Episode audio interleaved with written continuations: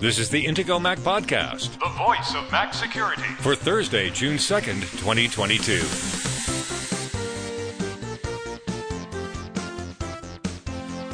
The scent of Apple's W W D C is in the air, and so are the rumors of new products and services from Apple. We'll have a look at what might be coming. Now, here are the hosts of the Intego Mac Podcast, veteran Mac journalist Kirk McElhearn and Intego's chief security analyst, Josh Long.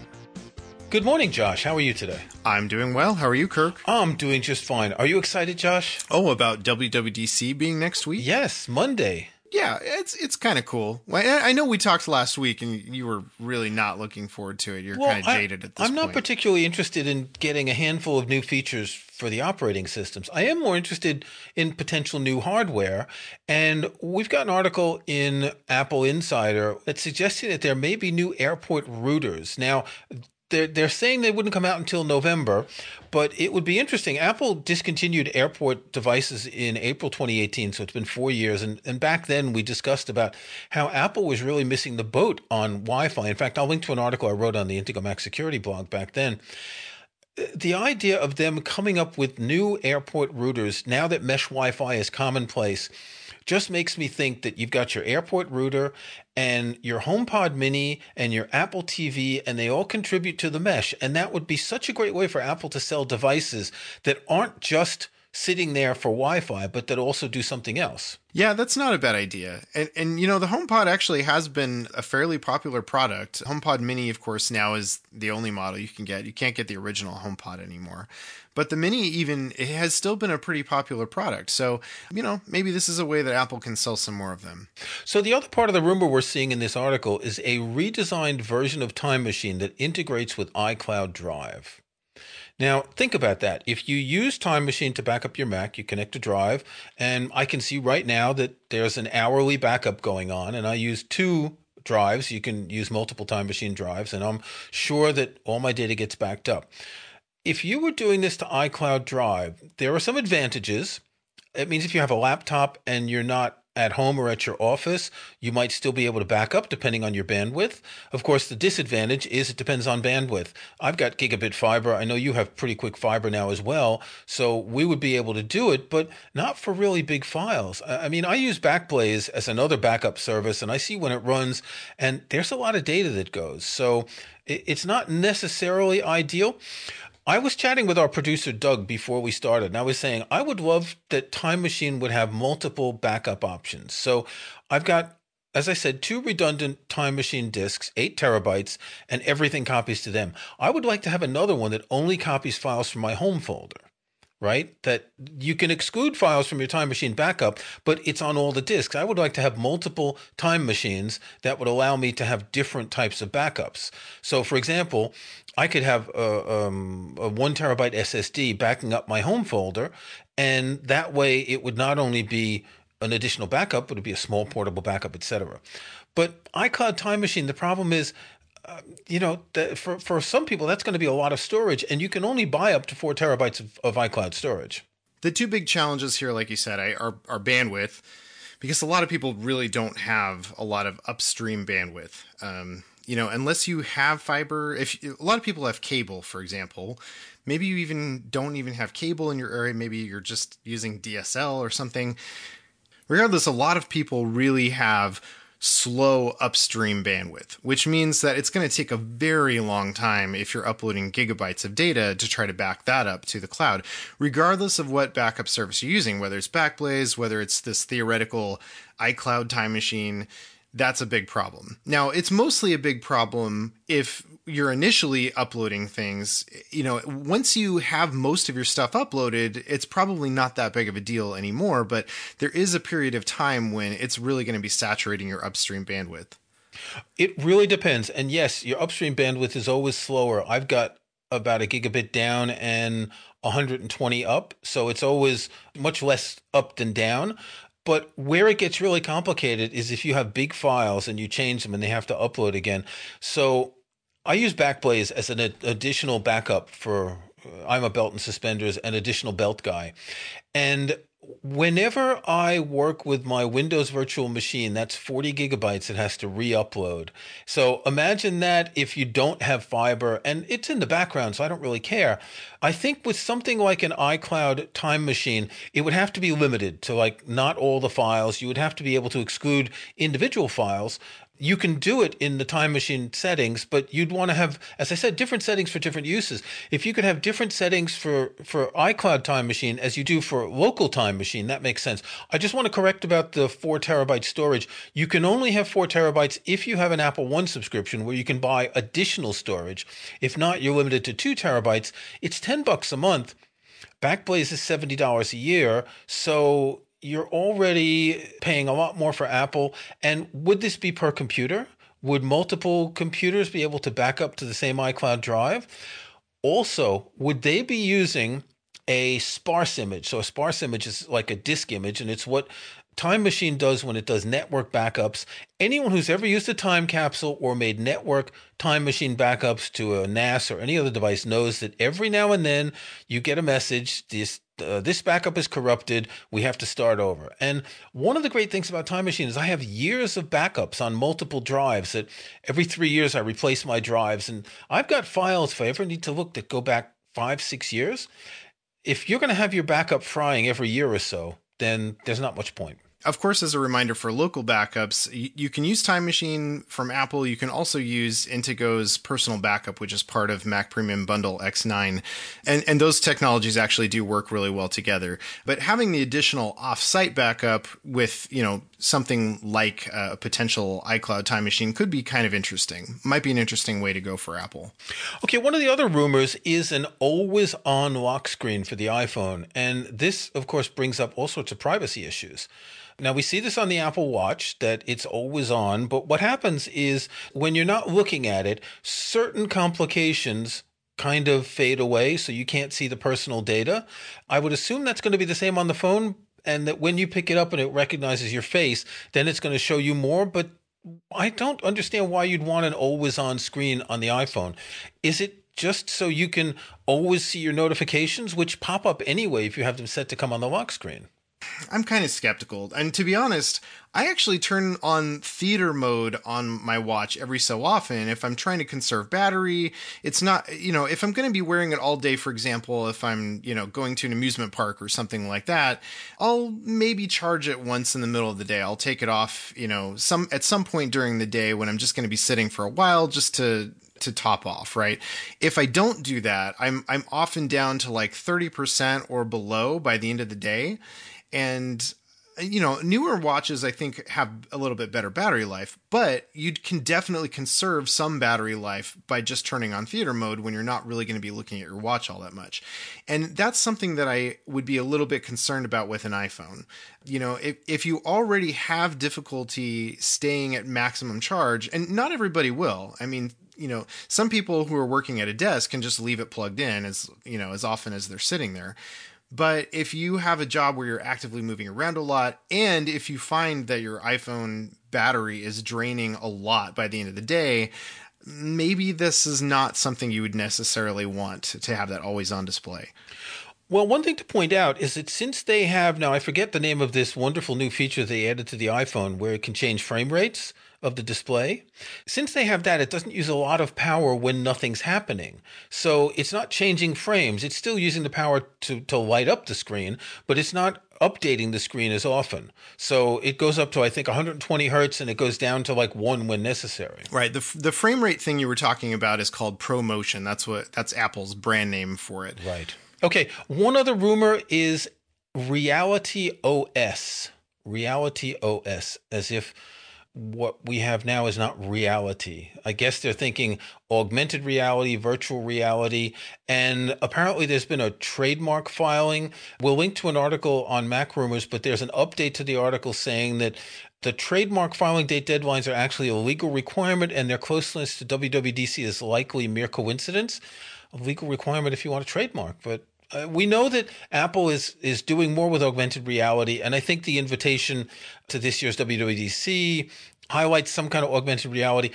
We were discussing before the show what you can actually use this for, and there have been some demonstrations of games, and we'll talk about Apple and gaming after the break.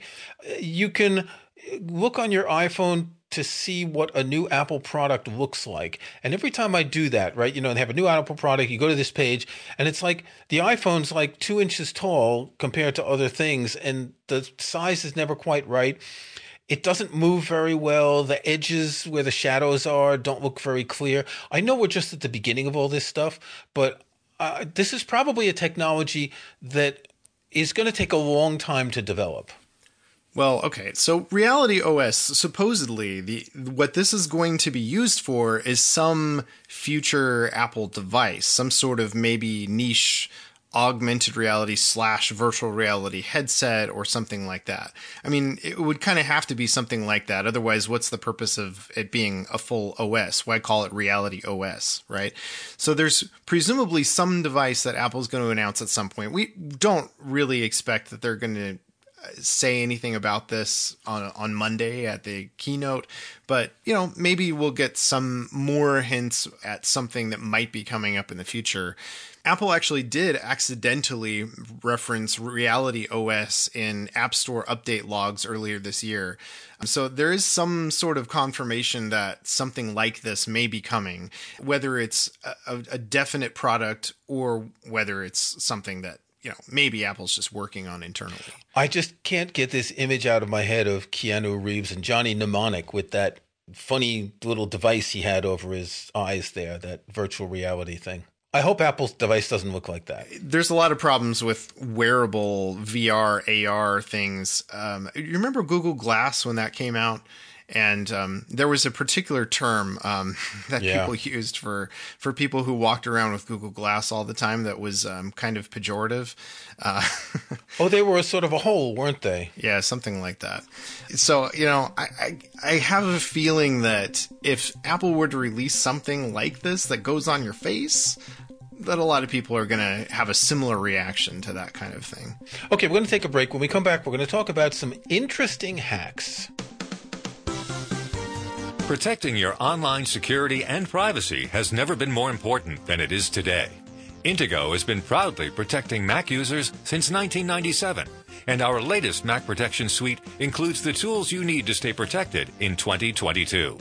Intego's Mac Premium Bundle X nine includes Virus Barrier, the world's best Mac anti-malware protection; Net Barrier for powerful inbound and outbound firewall security; Personal Backup will keep your important files safe from ransomware; and much more to help protect, secure, and organize your Mac. Best of all, it's compatible with macOS Monterey and the latest Apple Silicon Macs. Download the free trial of Mac Premium Bundle X nine from Intego dot com today. When you're ready to buy, Intego Mac Podcast listeners can get a special discount by using the link in this episode's show notes at podcast dot intego dot com. That's podcast dot intego dot com. And click on this episode to find the special discount link exclusively for Intego Mac Podcast listeners. Intego, world-class protection and utility software for Mac users, made by the Mac security experts.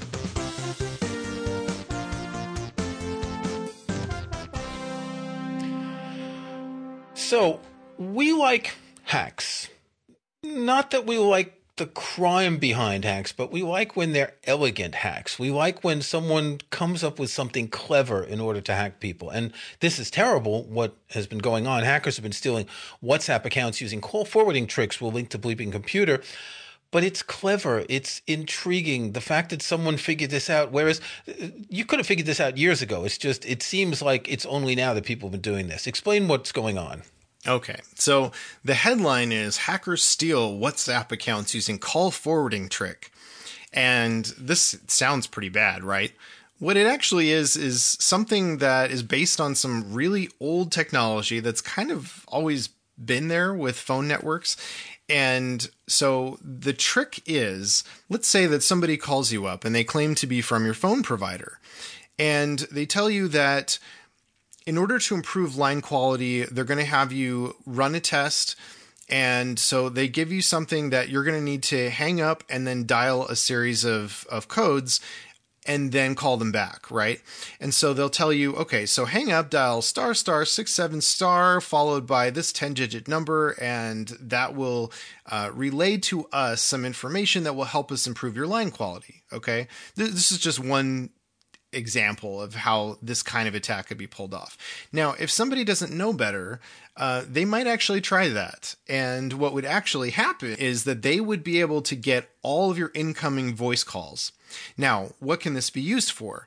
There are a number of services. WhatsApp is actually just one of them, where as a second factor method, you can have them s- to make a phone call to your phone number. Now, in those kind of scenarios, if your number is automatically being forwarded to an attacker's phone number, now they've got your two-factor code because they'll actually receive your call instead of you. And that's kind of a problem. Wouldn't they also get your S M Ss? Well, it, this particular attack only would work for call forwarding. So this wouldn't... Right. Yeah, this right. wouldn't allow text messages to be forwarded to you, but it would allow phone calls to be forwarded. And, uh, you know, with many different services, uh, WhatsApp, again, is just one of them. I, I think Google is another one where you can have... Uh, a phone call instead of a text message. Uh, and there's a number of other different services too that also have phone calling as one of these two-factor methods. So if they've already verified your phone number, um, even if like normally you just get two-factor codes via S M S, text message, they may also have an option that automatically gets enabled to get to get your two-factor code via a telephone message. Right. I think this is for visually impaired people. They get the code instead of having to read something. Right, exactly. That's one scenario where this is very commonly used. So the takeaway for this is if anyone calls you and tells you to type in some funny codes on your phone, don't do it because you you can't uh, – Josh was very cynical before we started recording, said you can't trust any incoming calls on your phone. And while he's not wrong, I mean it's kind of sad that we've come to that, but I guess it's true. If someone says they're from your phone company, if someone says they're from your bank, that don't believe they're from your bank. Don't believe they're from Amazon. Hey, here's a quick thing about Amazon. I ordered a computing device that got delivered today, and in the U K, for things that of certain value, they give a one-time code to you that you have to give to the driver. So they send it by email when the device is out for delivery. It's a six-digit code. So imagine that someone managed to get my email and managed to get it delivered to another place and would have the six-digit code. So imagine that someone calls up from Amazon to check that I've got the six-digit code, and actually it's he's in cahoots with the driver who's going to deliver it to someplace else. And, you know, there's all sorts of possibilities. So, yeah, I guess you're right. Don't trust anyone who calls you on the phone. Yeah, unfortunate. That's the unfortunate reality of today. Okay, Zoom has had some security issues, and they seem to date back to April, and they've only just come out in the press. We didn't notice them until uh, just recently. One thing that I found is on my copy of Zoom, the, I was three versions out of date, even though in the preferences, I had it set to automatically install updates. So we're not going to go into too much detail about the particular vulnerabilities, but if you do use Zoom on a Mac, you should go to the Zoom menu, check for updates every once in a while, because apparently their auto updater isn't working. Right. And also th- these vulnerabilities do affect iOS. By default, your iOS apps should automatically update. If you have auto updates turned off, then make sure you go into the App Store, make sure that Zoom and any other apps that you haven't recently updated are fully up to date. You know, I find with the App Store on iOS, I have auto updates turned off. We were discussing before the show. Both of us keep them turned off so we can see what's updated in apps. And every once in a while, I'll get a little badge on the App Store icon on my iPhone, my iPad. And sometimes I'll open the App Store, the badge will be three or four, and then when I load the updates page, it's like fifteen. And sometimes there's no badge, and I'll go just to check out of curiosity, and all of a sudden there's ten updates. So it's a really weird way that they check for updates. You might want to manually check a few times, you know, every couple of days just to make sure. Another note on that, I, I know my wife, for example, has auto updates turned on, and yet I've seen many times when I've gone on, for example, her iPad or something, and and I load the App Store and there's a whole bunch of apps that haven't updated, and sometimes they're weeks old. And I'm always really surprised at that. I'm like, don't you have, uh, you know, auto updates turned on? I checked the setting. Yeah, it's enabled, but for some reason they're not auto updating. So, so it's definitely a good idea to go in and check every once in a while just to make sure. Okay, so you wanted to talk about this article that says that Apple earned the third most gaming revenue in twenty twenty-one, outpacing Microsoft and Nintendo. And my first thought is, well, come on, it's not Apple selling these games. It's not Apple's games. They're selling other people's games. So they've got all this revenue, which actually isn't theirs. If they're giving seventy percent or eighty-five percent to developers, then it really doesn't fit. But on the other hand, when you look at Microsoft, they're selling other companies' games, and Google selling other companies' games, and Tencent, they make some games of their own. I think they're they own a lot of Fortnite as well as other games. So I think the way it's calculated isn't really very helpful here. Right. Okay. So th- this is interesting. But to your point, I think it's not necessarily that these companies are making games. So the, the, the list includes, in order, the top eight on the list are Tencent, Sony, Apple, Microsoft, Google, NetEase, which I've never heard of, Activision Blizzard, which actually just recently got acquired by Microsoft, and Nintendo is at the bottom of the list, tied with Activision Blizzard. So that list might be surprising to you, especially once you look at the numbers. So Apple's in third place at fifteen billion dollars, and this is an estimate, of course, because Apple doesn't actually break out their revenue this way. But fifteen billion dollars, that's a lot of money that Apple's making. Now, like Sony and Google, Microsoft, some of these companies are mostly doing the same thing that Apple is doing, right? They, you know, Google, as far as I know, they're not really doing a whole lot in making their own games. Maybe they are, and I'm just not aware of it. But I think probably most of their gaming revenue is similar to how Apple's making their revenue, right, from mobile apps. So if you put Microsoft together with Activision Blizzard, that puts Microsoft in second place.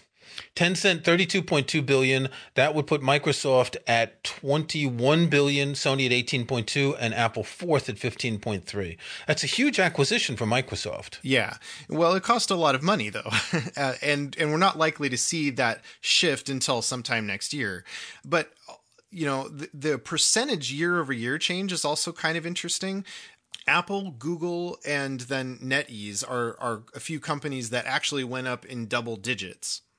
And Sony actually went down a little bit, although they made a pretty big acquisition recently. Uh, they acquired Bungie, which, of course, famously developed Halo, and uh, more recently they developed Destiny. So Sony actually, I, ex- I expect that both Sony and Microsoft will go up next year due to their acquisitions.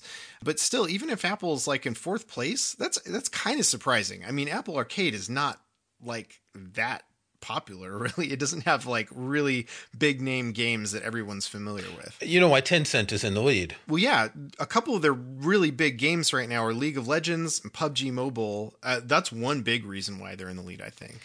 Well, the other big reason is they're a Chinese company and they're selling in the Chinese market. So they have an incredibly huge market. Right, right. That's true. And Tencent actually is an owner or part owner of a whole bunch of different games as well, besides just those couple that we mentioned.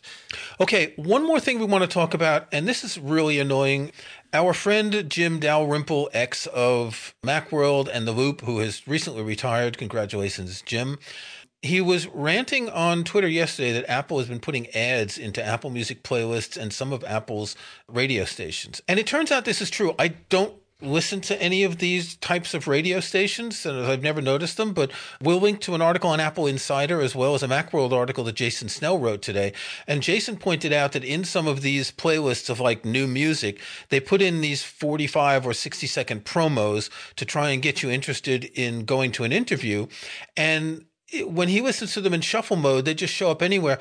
Can you imagine that, like, you're listening to a bunch of music and then you hear people talking? There used to be a technology that did that. What was it called? The radio? Is that what you're talking about? Yes. One of the things about this is that Apple has always touted Apple Music as ad-free in order to differentiate themselves from Spotify, which has a premium tier and an ad-supported tier. And if they're putting their own ads in, this kind of reminds me like when you go to the App Store on iOS and you type in some keywords and you get an Apple app that comes up at the top of the list. I find this a little bit annoying. Personally, I would be extremely unhappy if I heard ads on Apple Music. As I said, I'm not listening to the kind of things where there are ads. Well, and the other thing is, I, I think at least for some tier of Apple Music, it's supposed to be ad-free, right? Or is it all supposed to be ad-free? I'm not really sure. It's all ad-free. It's all yeah. ad-free. There's no tier. So so they say it's ad-free, and then they're putting basically ads in there. I mean, they're, they're ads for Apple interviews or whatever, but it's still ads. Now, I think they have a term for this in radio. They call them promos, right? So they're doing promos for their own shows, and they're probably thinking, these aren't ads. These are promos to get you to listen to whatever D J is doing an interview and stuff like that. Whatever it is, Steve Jobs would never have allowed that. I know that it, that's a cliche to say something like that, but Steve Jobs would never have allowed ads to come in in the music like that. And while I'm on the subject of Steve Jobs, I want to mention a very interesting book I recently read called After Steve by Trip Mickle, a New York Times reporter. It's really fascinating. It looks at how Apple changed after Steve Jobs died, and particularly about Johnny Ive and how he became disillusioned with Apple and finally left the company. And Apple has changed a lot. Steve Jobs would never allow ads on Apple Music. So next week, we'll be back to talk to you about all the new stuff at W W D C. Until next week, Josh, stay secure. All right, stay secure. Thanks for listening to the Intego Mac Podcast, the voice of Mac security, with your hosts Kirk McElhearn and Josh Long. To get every weekly episode, be sure to follow us in Apple Podcasts or subscribe in your favorite podcast app. And if you can, leave a rating, a like, or a review. Links to topics and information mentioned in the podcast can be found in the show notes for the episode at podcast dot intego dot com. The Intego website is also where to find details on the full line of Intego security and utility software. Intego dot com.